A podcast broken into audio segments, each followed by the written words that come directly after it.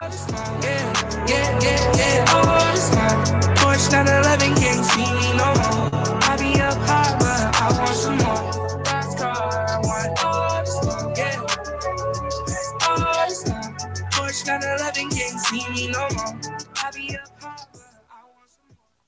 All right, folks, we're back once again live in Greenwood. Bonjour, shalom, and what's up? And welcome back to another episode of How You Living, episode 102. 102, what will you do? Welcome to your second year of college. Hope you're still paying attention. Uh, Chaz, it's been uh, quarantine era continued. Uh, we are still separated by one quarter and a half mile. I don't know, half mile time between the two of us uh, in the Greenwood neighborhood. Uh, as always, I'm live in the Just Paid Rent studios, and Chaz is in the Million Dollar Studios atop Chaz Tower. And uh, this simple little show always starts with a, a question that I like to ask Chaz. Uh, every episode, how you living, man? Ah, pretty good, pretty good. Not much has changed uh, since we last spoke. Um, did do some hangouts with friends after we quarantined for a bit, so those were fun. Um, but, other than that, not much. Not much. Yeah, yeah, low key. I've got a couple uh, trips to the mountain. Um, wasn't too busy this uh, actual last Saturday, which was nice. Got to stay, you know, socially distanced while enjoying a good outdoor holiday hobby.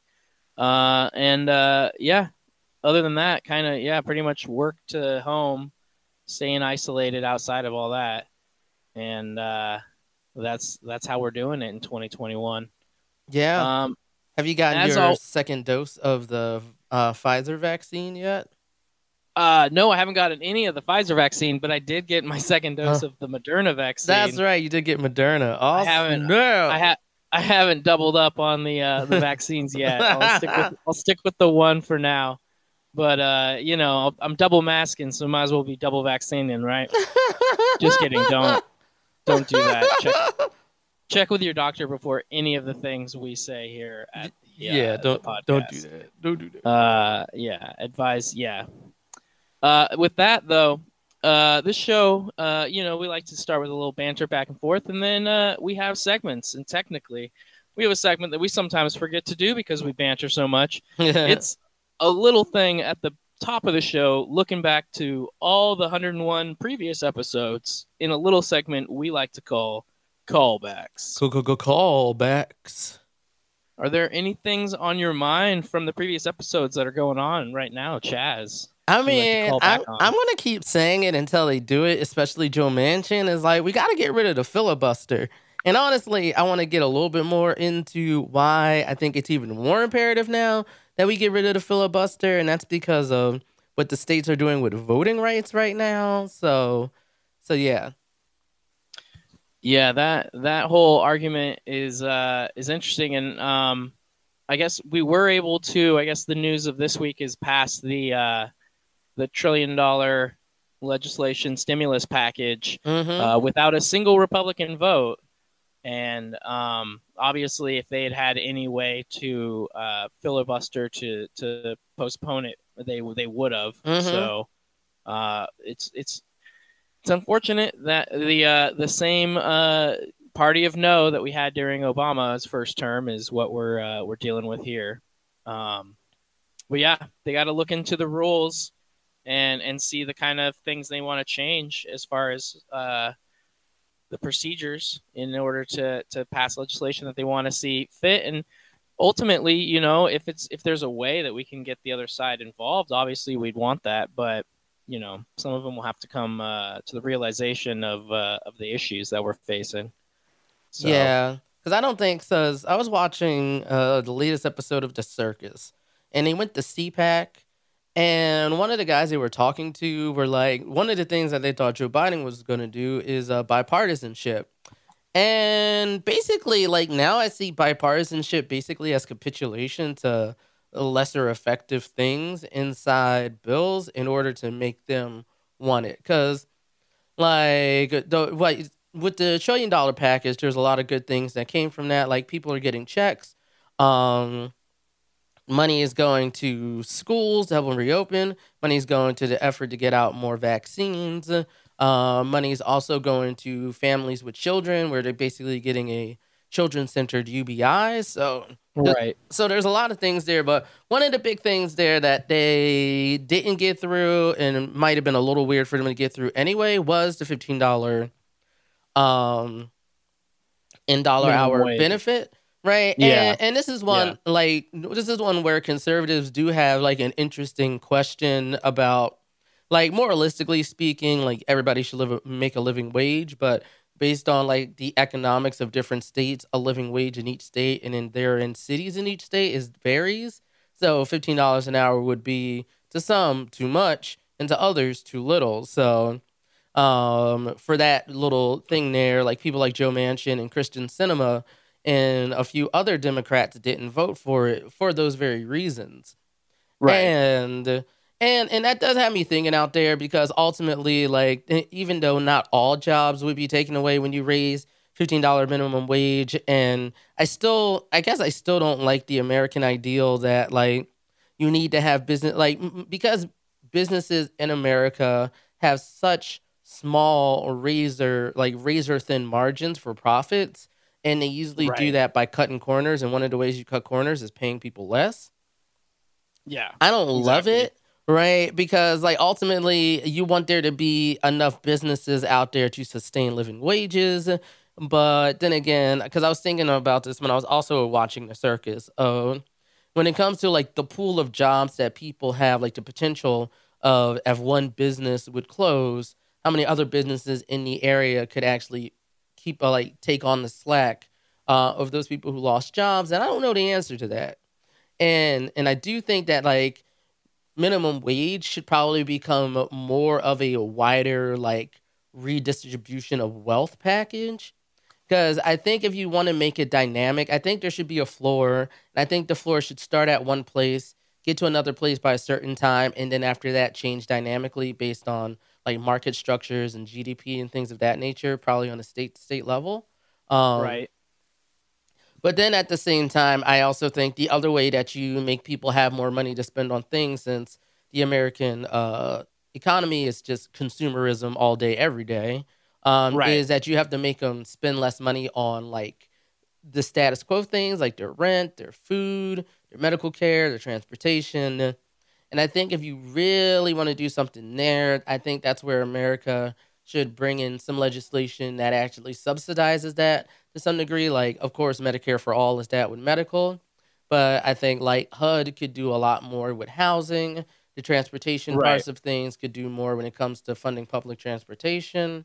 Um, school could definitely making. Uh, I think taking uh, school funding maybe outside of property taxes and making it like more holistic would be good too. Like so, Yeah, creating like actual like education districts that that take into consideration larger portions. So like Mhm. multiple districts come together, so you can't get the kind of hoarding per district. mm-hmm. and people with like similar issues can get addressed. Obviously, right now it's the economic disparity of those schools not having the money to to do all the pro- programs and and perform at the rate that the other schools. Mm-hmm. But ultimately, once you start giving them the, that money, new problems will arise, and so you'll need to be able to address those. And like y- you know, you need to have a sit- situation with a system that's going to work Mm-hmm. going forward and create a little more um, equity that's spread out and uh, and also improve the schools, which ultimately improves your society Yep. because you end up producing better citizens who perform and a-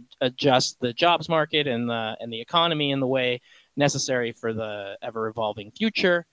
And uh, yeah, it's it's a it's actually an investment in America to to spend money equally on education across the board, um, and it saves money versus you know wasting money just giving it to these giant universities that have become these Mhm. corporate systems. You know, Mhm. giving it to the the earlier stages uh, where more people are actually attending will be yeah, it would be good.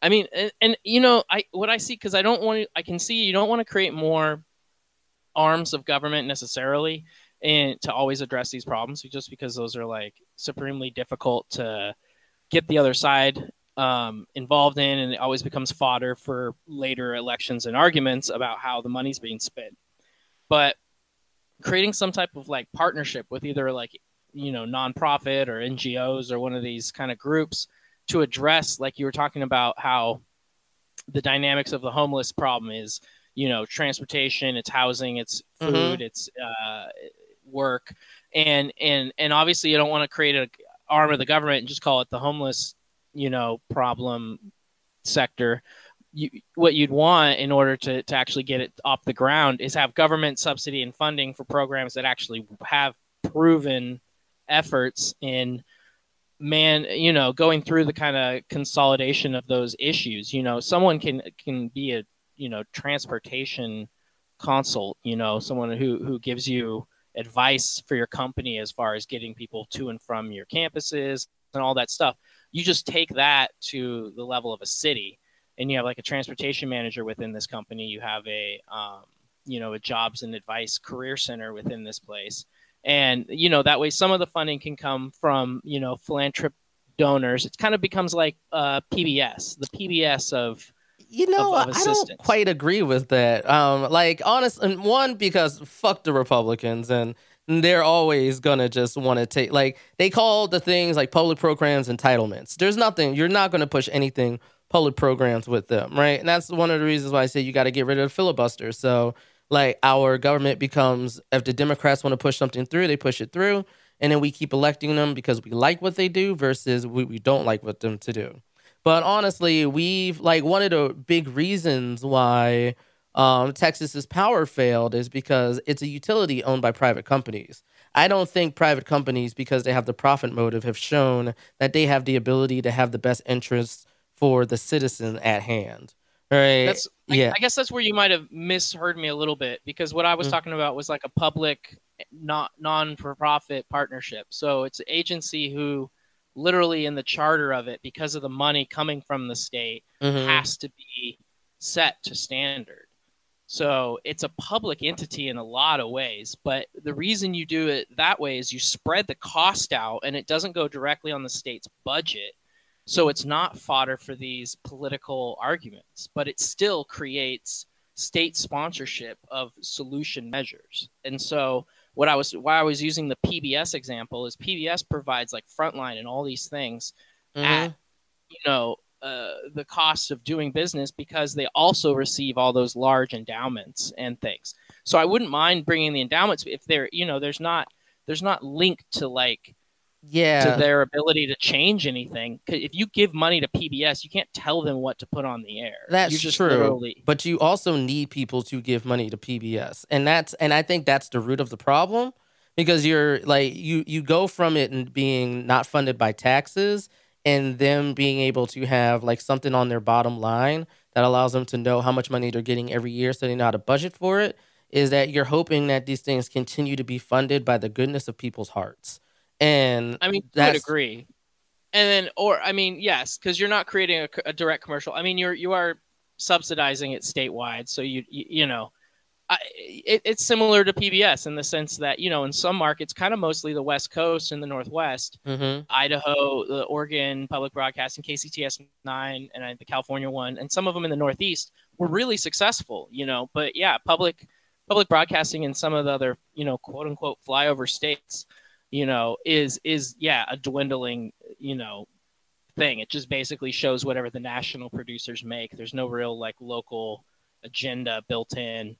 Um, I don't know. I just like I like solutions that are able to be packaged in a way that can stop being just stuff that gets thrown back at you know policymakers for for for progress and making cities work. I also I like the idea of creating things where hopefully I know you're saying it's it's it's dependent on the out of kindness of the heart, but hopefully people that are you know overly wealthy and and live in these kind of areas that are, are facing these problems start to feel a, a uh, ownership of it you know i mean I, personally think amazon has a debt to pay to seattle for the housing crisis it created i don't think it's the only one Mhm. but you know, if if they started, you know, working with a place that had an agency agenda and goal that were high enough standards that you actually expected things to uh, result in in positive changes for people, I think you could you could allow them to to fund part of it.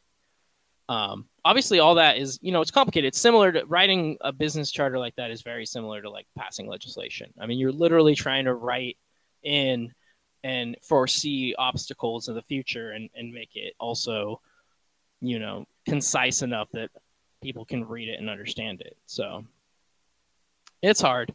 Uh, that's the longest Yeah. callback segment we have ever had. Yeah. Uh, it's officially episode 102. it's pretty much halfway over. I know. Uh, but yeah, Chaz, what's the, what main topics did you want to to bring to the table today?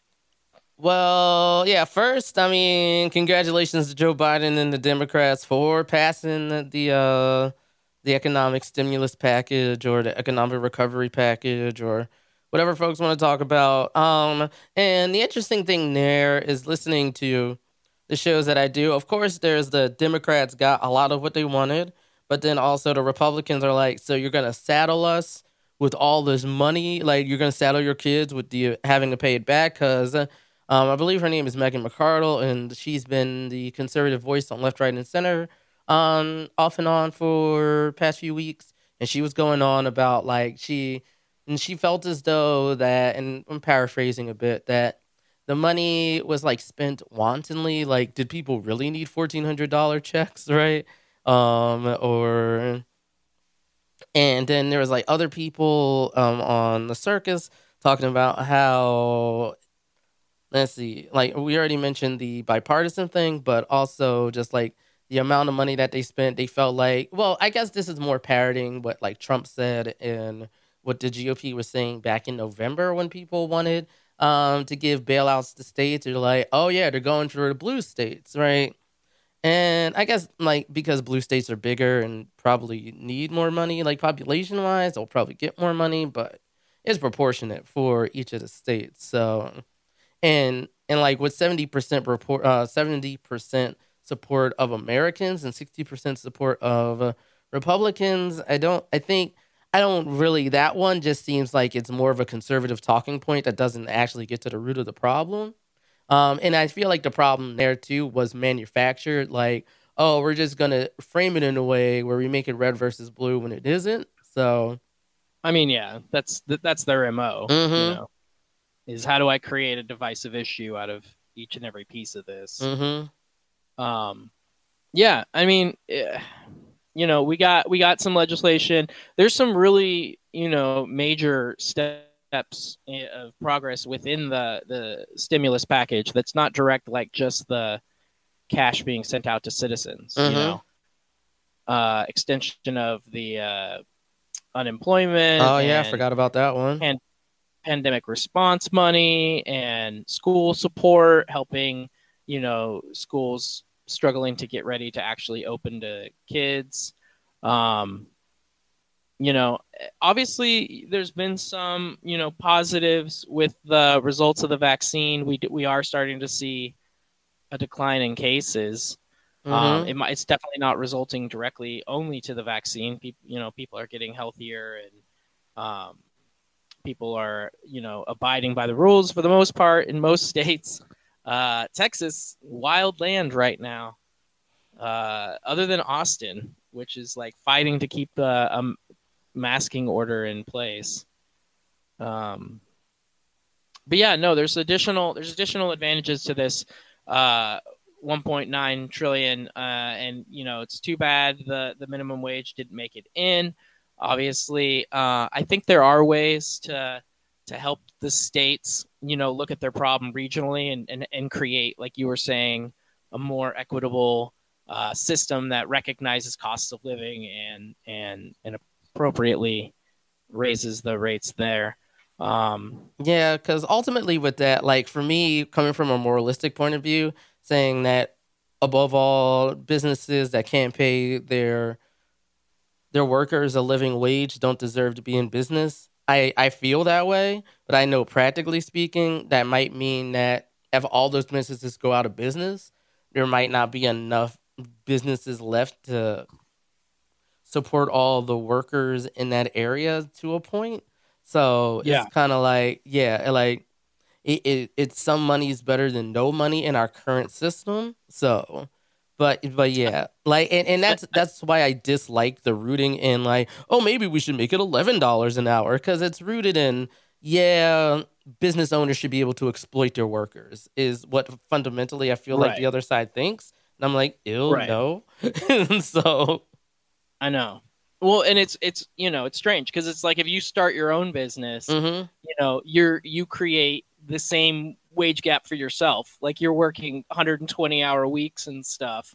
Sometimes when you're starting a business, just like getting everything running and going, and like you're not bringing in that type of money Mhm. to start. And it's like it, it it is weird that the economy of our capitalistic system is based on like someone getting taken advantage of early on in order for them to succeed to the rate that like creates these corporations and stuff. And then we have to go in after the fact and be like, okay, those working conditions were bad. We need to do this, this, and this. Mhm. But it's like, how do you keep a measure of allowing for businesses to to figure out ways to fund themselves and and thrive without you know abusing those early workers. And uh you know keeping the uh the the long hours and and overwork to the to the people that have ownership of it you know. Um because that's happened you know if you're if you're a two person company you know you're going to be working for way less than $15 an hour at the beginning a lot of times Mhm. and and then you get the business up and running and you can get profitable and, and things change but Yeah, You know, people are the- bootstrapping. There are like tech firms that just get a lot of VC money and don't have to do that. But sometimes, um, but yeah, yeah it's it's it's interesting you know um and and i think it all goes to social democracy. I think i think if you had a, a better welfare system in place that was made to like not be a stigma and not be underfunding and and and actually basically be something everyone could get you know where it's like we could we could help aid it's like if you sign a contract saying i know that i'm only getting 750 from this company but i like where this company's going. They need a thousand workers. I'm going to be one of those first thousand i'm at least getting that $12 an hour from the state. Now i'm making 19 okay. I'll i'll be okay. You know and then that company you know can can make it and you've made that choice you know and then uh maybe later that's you know a partnership trade deal and stuff. But it's uh it's tough. You know capitalism in general man you know how do you make how do you humanize the almighty dollar?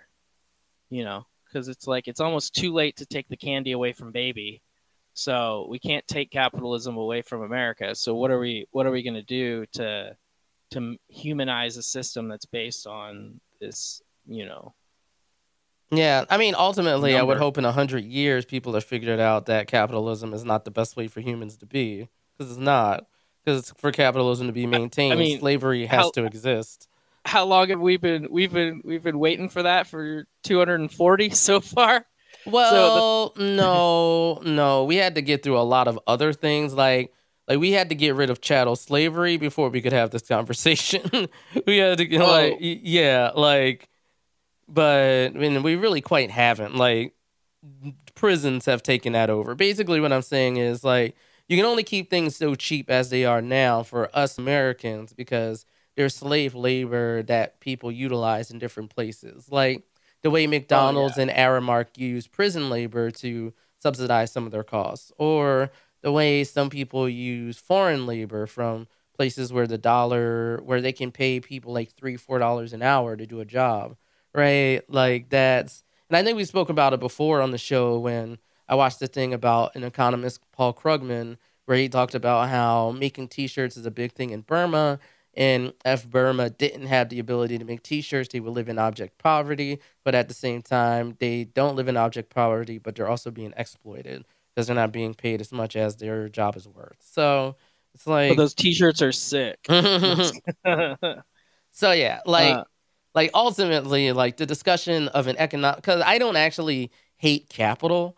Like capital is just the way you trade things, right? Um, And then like we do have a market economy, and, and I do think like maybe the market economy could use a little bit more regulation because we just we allow people to make businesses off of anything, and I don't know how I feel about that in the grand scheme. Like anybody who's listened to the show for a while knows, I think that you know things like the split between the essentials and the non-essentials all being rooted in what you can buy and like how much money you make from a job, I think is whack.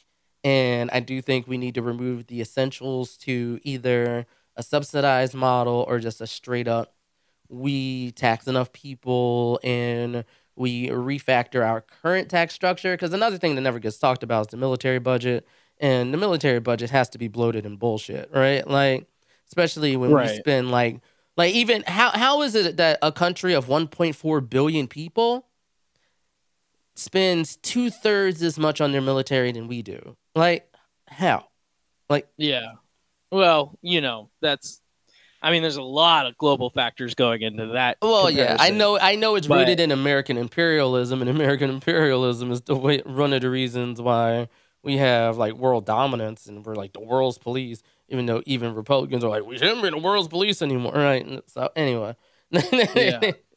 We've come a long ways. Like I was Mhm. watching this thing on the conversion of uh of privateers to pirates hmm and like like you know at one point like these nation states were you know not autonomous on the open seas like they had troubles Mhm. getting through certain areas especially these like treasure laden boats coming out of south america from Mhm. spain they had to follow these certain routes to get to the the west trade winds and so these basically enterprising unemployed sailors from like places like Spain, France, and England were in the Caribbean and basically just picked off different nation states, you know, rich um, wealth, and then brought it to their their own little island.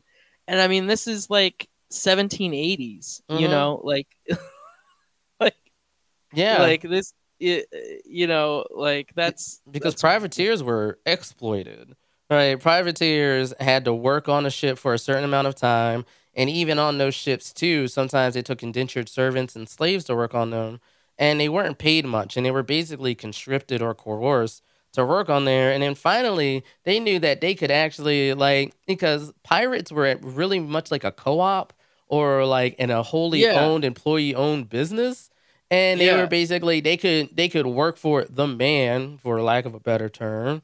Or they could say fuck this we get our own boat we steal their spoils we get to split it evenly or we get to split it based on how our charter says right? And then we get to live our lives right? And what do you like and honestly it's money right? And money is fungible. So whether it's them spending it or the privateer spending it it's still going to get like reintroduced into the economy, economy, right Yeah, like, and of course, Yeah. people who owned the wealth didn't want it to get stolen. So, of course, that's why pirates were, you know, formed as the bad guys. But pirates just seemed like a rejection to the status quo that seemed necessary based on the Right. exploitation of the time Yeah. period.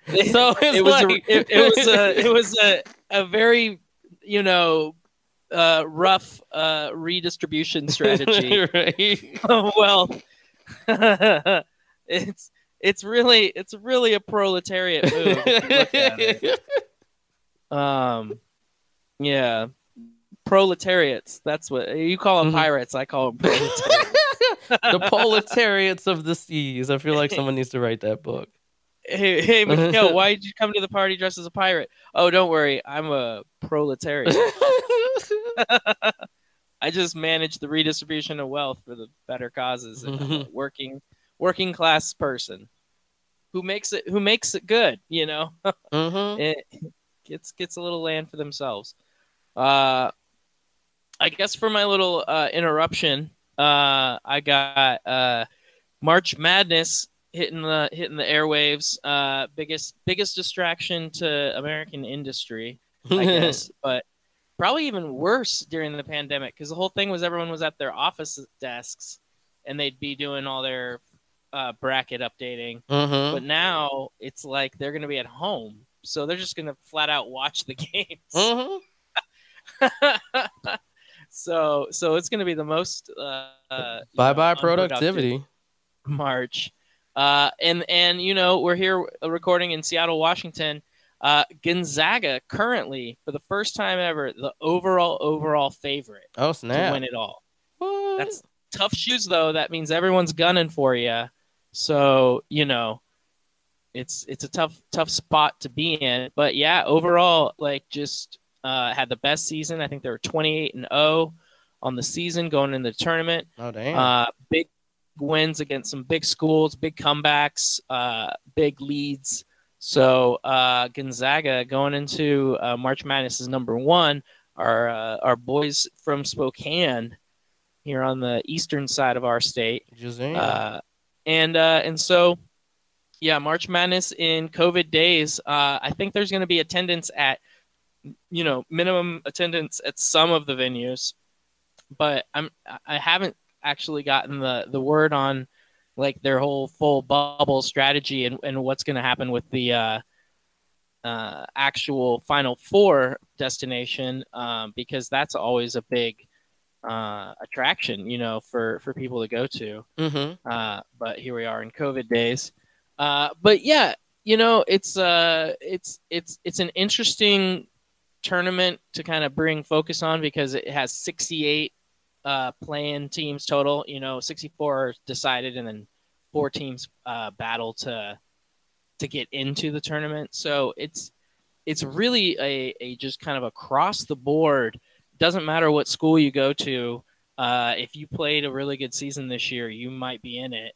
Uh, kind of tournament, which is which is interesting to kind of reflect on some of these smaller schools and and and areas of the country that you know you haven't heard of big for sports Mm-hmm. that that come through in this tournament. So it's it's a fun one to watch. Uh, you know, if if you're lucky this year, hopefully they'll still have a little bit of fans and they'll have the bands. Having the bands there is always fun. Any sport that has bands present is interesting, and for some reason, it's louder for the for the basketball team than when they have the band at the football game. So, uh, classic classic March Madness. Uh, you get band kids involved. You get small schools. Uh, you could win big if you if you if you build your bracket right. And uh, for gosh darn it, the the the Spokane team might win it all, man. They're gonna they're gonna bring that uh, trophy home all the way back to uh, Spokane, Washington, if they if they get the job done. So, uh, shout out to uh, the NCAA, one of the most corrupt organizations in the world and their wonderful NCAA March Madness tournament that brings lots of joy to a lot of people. Uh, yeah, we really should look into the NCAA. Uh, and that's been uh, my corner. Uh, Chaz, do you do you have any affinity? Have you ever watched college basketball? Does any team stand out to you, or an upset, or a player? no, I haven't watched college basketball that much. Like, you, do you remember back in the day when you'd hear things like Carmelo Anthony's going to do a one and done season? No, no. Yeah, he won it. He won everything with Syracuse, and they just left college. He's just like, yeah, I'm good, and he's been playing uh, pro ball for like 19 years. I mean, there you go. Sometimes it works Yeah. out like that. Yeah, and you got some other ones. You get like Bryant Reeves was really good for Oklahoma, and that's when the Final Four actually came here to Seattle. Oh we wow. hosted Okay. it in the Kingdome actually. oh damn. and uh, yeah, they uh, they they had uh, Bryant Reeves who got drafted by the at that time Vancouver Grizzlies, Mm. and uh, and he was but he was a big deal in March Madness. And he had a he had a rough few years in the league, but decent career. Uh, and that's yeah, that's my little interruption. Uh, what topics do you want to uh, to let the listeners hear about now, Chaz? What's going on in uh, in the world today? Well, this week in terrorism, there there is the voting like Sorry not sorry conservatives. Right. Like we remember January sixth, 2021 and we will forever. So, anyway, like because like so the big aftermath of uh, 45 talking about oh our vote like the votes was rigged, oh we can't have mail-in voting. Um Yeah. I don't want people to look specifically, but there is a place called the Brennan Center for Justice, and the folks over at Pantsuit Politics, uh, Sarah and Beth, they did a whole, uh, probably a better rundown than I can do at the moment. Like, and also look through the specific ones in your state because um, there's a bunch of them restricting voting access, but there's also some expanding voting access. Um, but so reading from this. Um, as of February 19th, 2021, state lawmakers have carried over, pre filed, or introduced 253 bills with provisions that restrict voting access in 43 states and 704 bills with provisions that expand voting access in, in a different set of 43 states. All right. So, so basically, I want anybody listening to go out to their state to see if your laws are going to be, um, if access to the vote is going to be expanded or if you, access is going to be removed as as we talked about in the previous episode like the whole you know accessibility availability and stuff when it comes to voting. If it's supposed to be an american right um, why does one party in america spend so much time trying to take the vote away from minorities and other individuals who are marginalized in our society? But i bring that up because we do have like a, a clear-cut way to like make sure a lot of these things that would restrict voting access, like and have to strengthen voter ID laws, and doing things with automatic voter registration, absentee voting, and disability access, like things like that, is the For the People Act, and it did pass um, the Congress, so we needed to pass the Senate. The thing is, you ain't gonna get ten fucking Republican senators to vote for that shit because they know if they vote for it, they lose power right? Like they know that because of gerrymandering, the way they've set it up in their states, because they own a lot of state legislatures, they know they have the ability to re- like remove the vote and remove access enough that all the votes that more people who support them have an easier access to vote, and the people who defy them have a harder chance to vote. So right typical Republican strategies. Mm-hmm. Like we saw it, like we saw it with Stacey Abrams in 2018 in um, Georgia, where people were automatically taken off the voting uh, rolls uh, through no act of their own. Um, let's see, and then and then she had to go out there and get and like activate the vote again, right? Polling centers, like things like this. I believe the For the People Act would introduce like um, nationwide vote by mail and automatic voter registration and things like that, who would actually give access to the vote for those people. So basically, what I'm saying is like go to the Brennan Center, go to um, go to the pages, find out the ones in your state that will affect you, and then call your state senators and like, please don't support this. And please don't. But also, like, if you're in West Virginia or you know someone in West Virginia, I really need you to dig up in Joe Manchin's ass and be like, yo, fam. Like, I get back in the day that your grandfather was somebody who got rid of the filibuster for judges, and he regretted that idea. And I had, was I had that West Virginia losing to uh, Gonzaga in my bracket. Shout out back to the NCAA.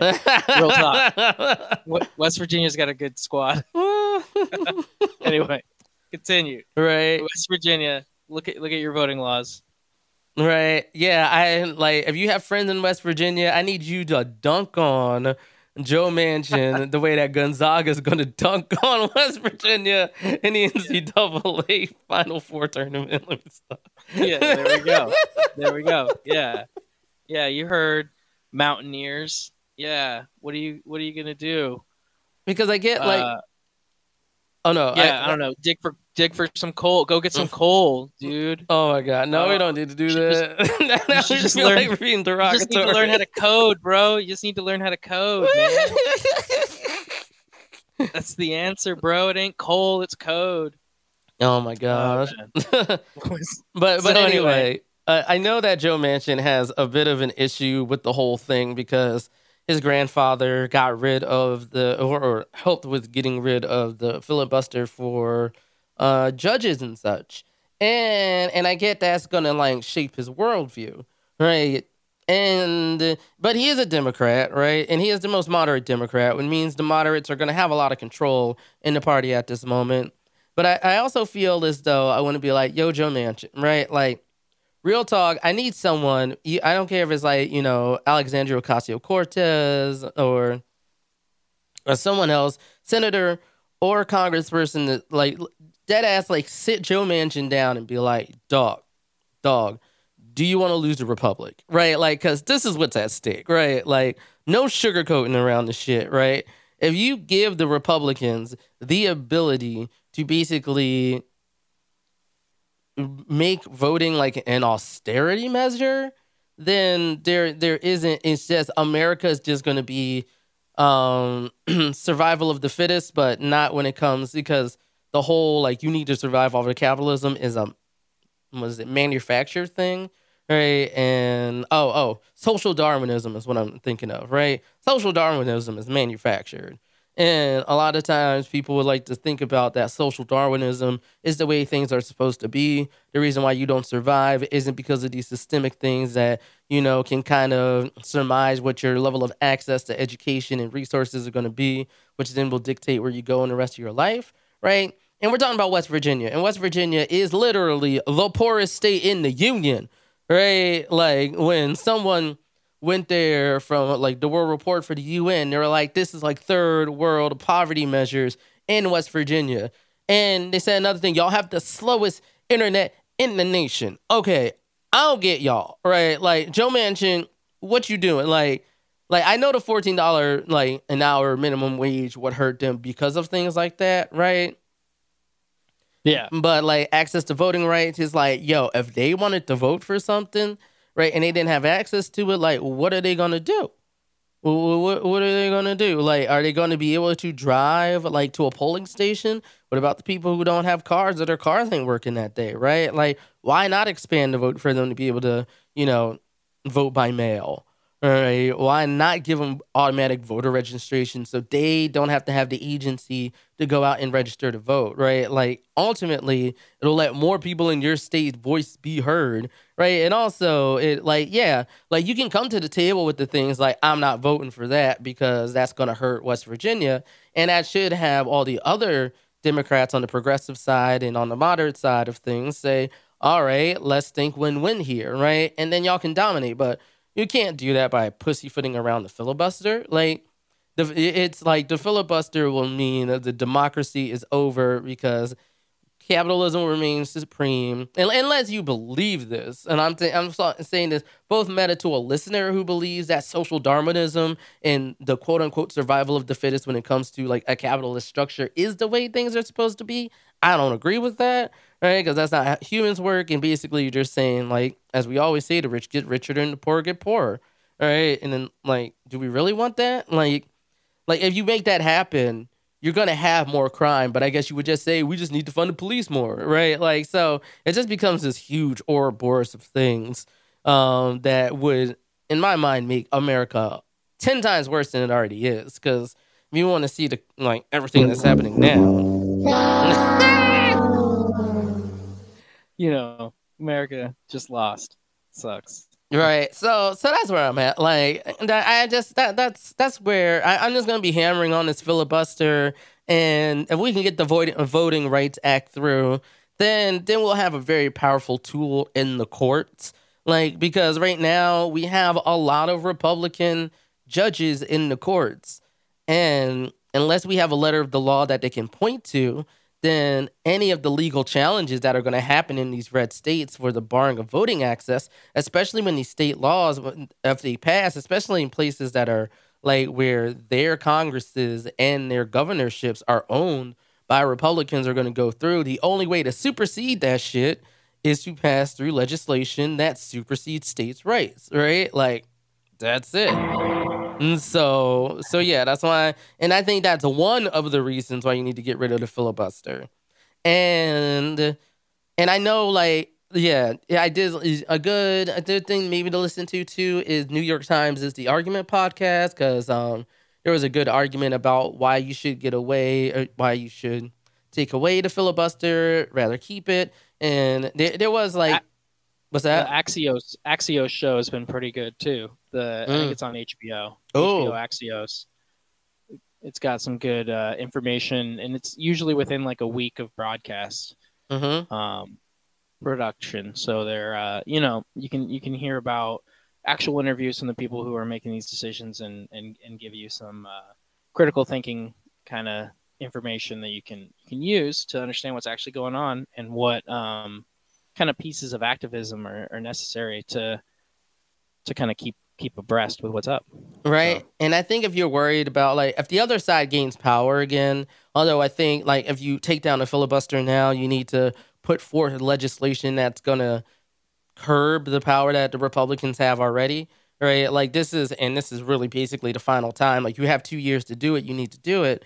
And if it gets to the point where you get rid of the filibuster and then Republicans still have the power and they still take away your your House majority and everything like that, like your House and Senate majority and becomes like Joe Biden as president and them in the House, Joe Biden can still veto it, right?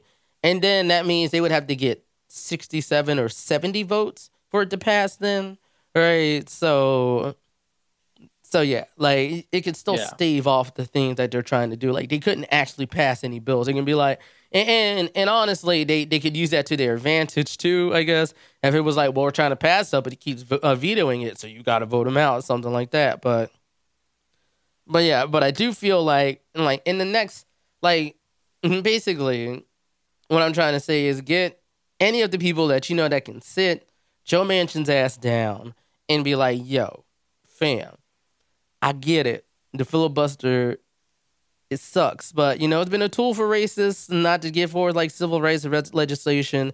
It's really not a tool to like, it's a tool of obstruction now. It's not a tool of like the minority party not having to get things that they don't want through. Right. So, so what are we doing? Are we going to be effective legislators? And are we going to put forth policies that are going to help the most people? Or are we going to posture like moderates and make and not have anything get done, even though we have the power to get it done? Like, the Right. fuck, fam, white.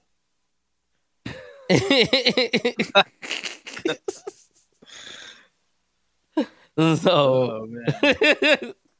that's where I'm at. Anyway, in lieu of that, make sure you're going through.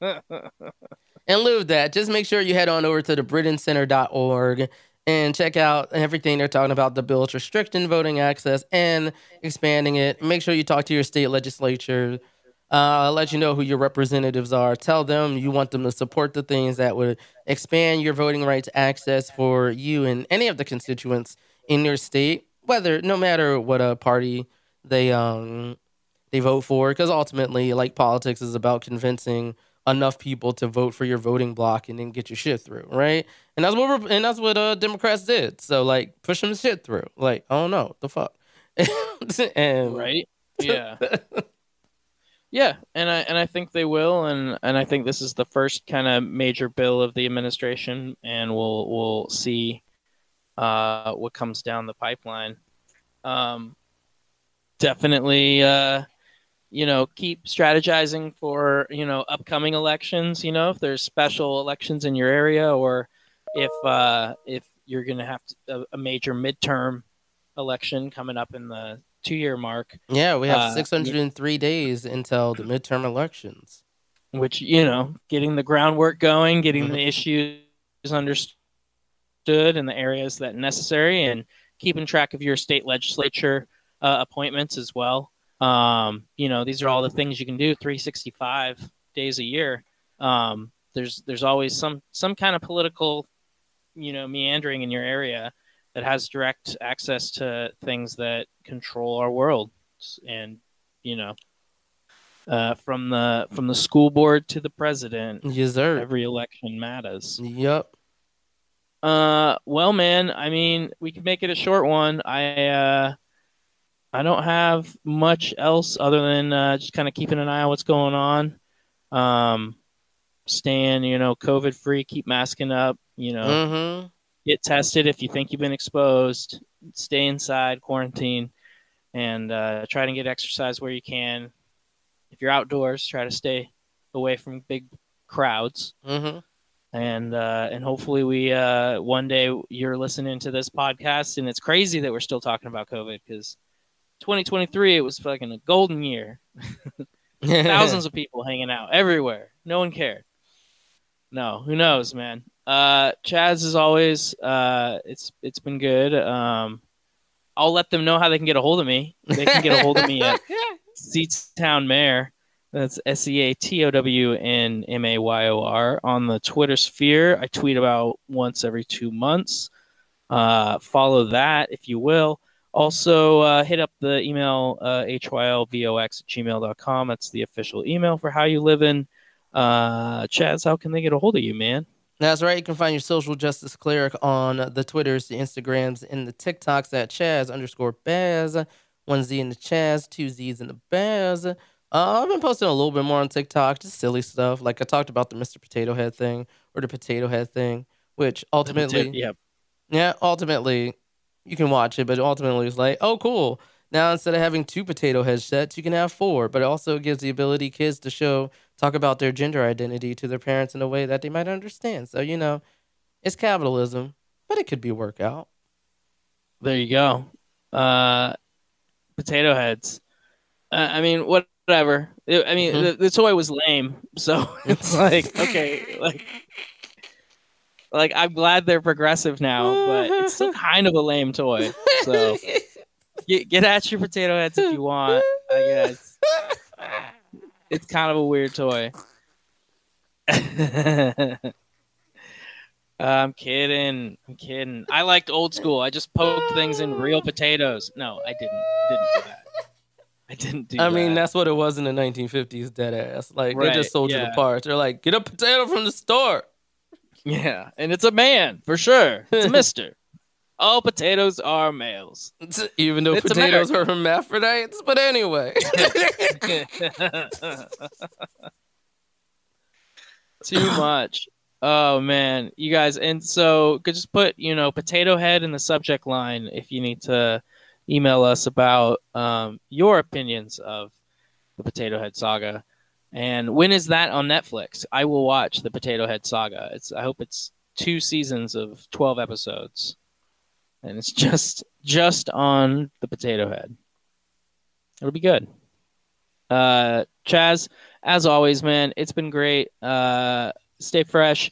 Uh, maybe one day we we can be in the same room, man. I mean, I think um as soon because I guess as a little aside, I think for my group, the uh the obese uh and well, I guess if you can use uh, cannabis smoking as smoking, then I'll count it. Um, then I should be able to get uh my shots in April.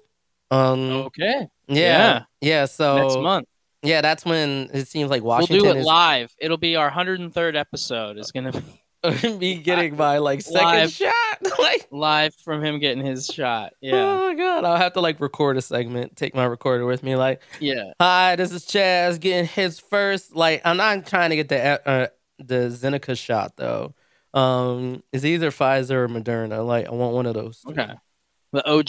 The OG. gotcha. The OG. I want that gotcha. mRNA shit, dog. I want that mRNA shit. Change my DNA. Turn me into that turtle. Wait, what? I want to become What? a mutate. Yeah. What's that? Uh, everybody, COVID came from a lab. No, okay, so so so so okay. Uh, Chaz, man, uh, I guess I won't say any more wild shit. It's it's been fun, man. Episode 102. Uh, I'll see you after the pod. Uh, we out. Peace. Stay safe. Stay healthy. What's up, niggas is sober, ready to drill. No, I don't have to, but if I had to, fuck it, I will. And all of them niggas you see me with then, you see me with still. The queen of my city. I am a big deal. It's red life for life, but I fuck with the rich still. Glock on my hips still. Okay. But when it come to this rat shit, I let my pen spill. They know I've been ill.